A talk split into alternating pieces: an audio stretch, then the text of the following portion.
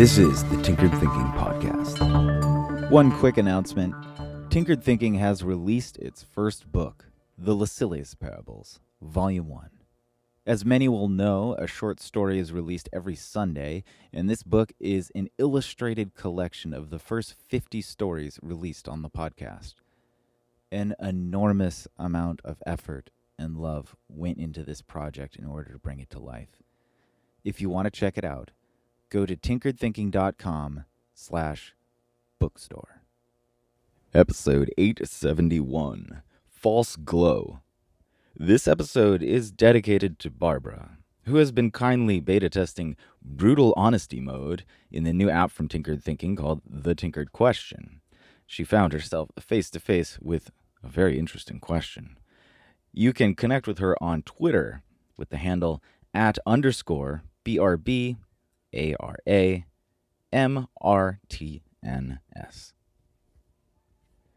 Despite our modern obsession with happiness, we understand it quite poorly. And beyond this, our discourse surrounding happiness is terribly unorganized, vague, and shifting.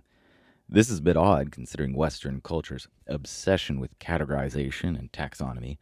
English, in particular, has a gargantuan vocabulary.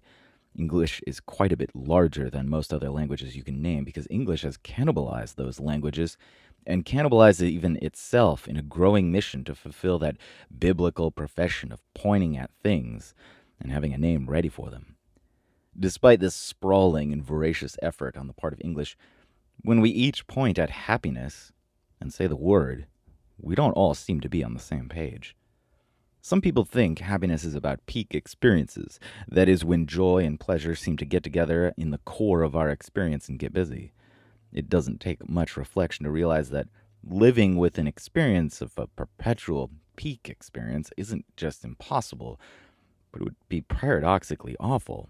First off, everyone would probably think there was something terribly wrong with you. Aside from this, it's difficult to imagine anyone getting anything done if they were constantly in a state of peak pleasure and joy.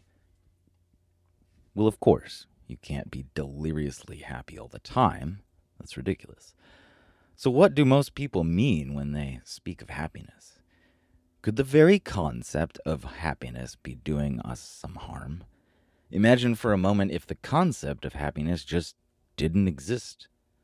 By talking about happiness, it's easy to come to the conclusion that perhaps you're missing out on something.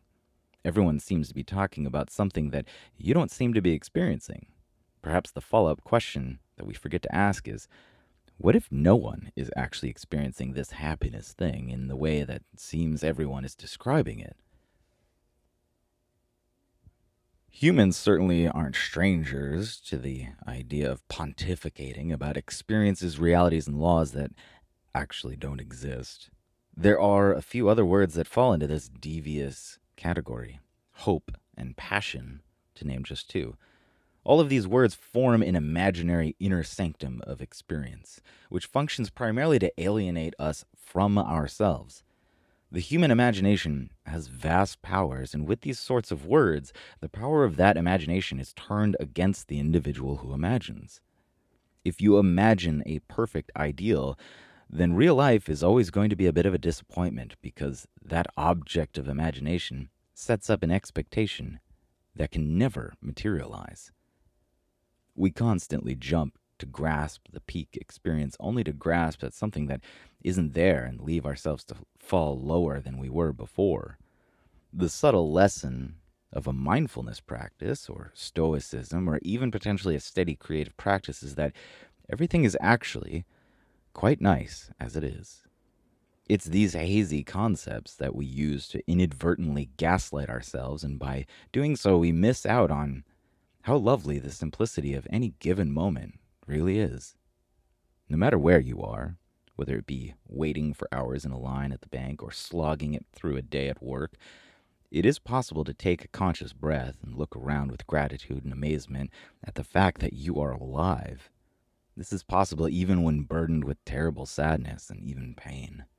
But it is a bit of a skill, and the development of this skill requires a bit of skepticism for some of the concepts we already operate on. It requires questions that feel a bit odd in the mind and on the tips of our lips. What if hope is a damaging concept? What if happiness is a mirage that makes us miserable? What if they are best regarded as completely void concepts? What if the present moment is actually quite lovely? And what if it's the mind that bars our ability to see it? Our sense of experience is overwhelmingly dictated by our ability to make sense of it. We have to ask what exactly is the software we have running that is allowing us to make sense of it in the way we do?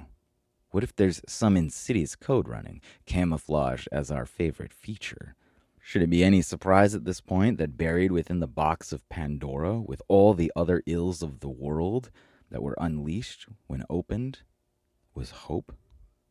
If happiness is something that can be achieved for moments longer than peak experiences, then it most likely begins to look, sound, and feel a lot like another concept peace. Do we achieve peace by adding more things? Or do we all have a subtle intuition grown from our total immersion in consumerist culture that adding one more thing probably isn't going to make us happy? But what if we do the opposite? What if peace is a subtractive process?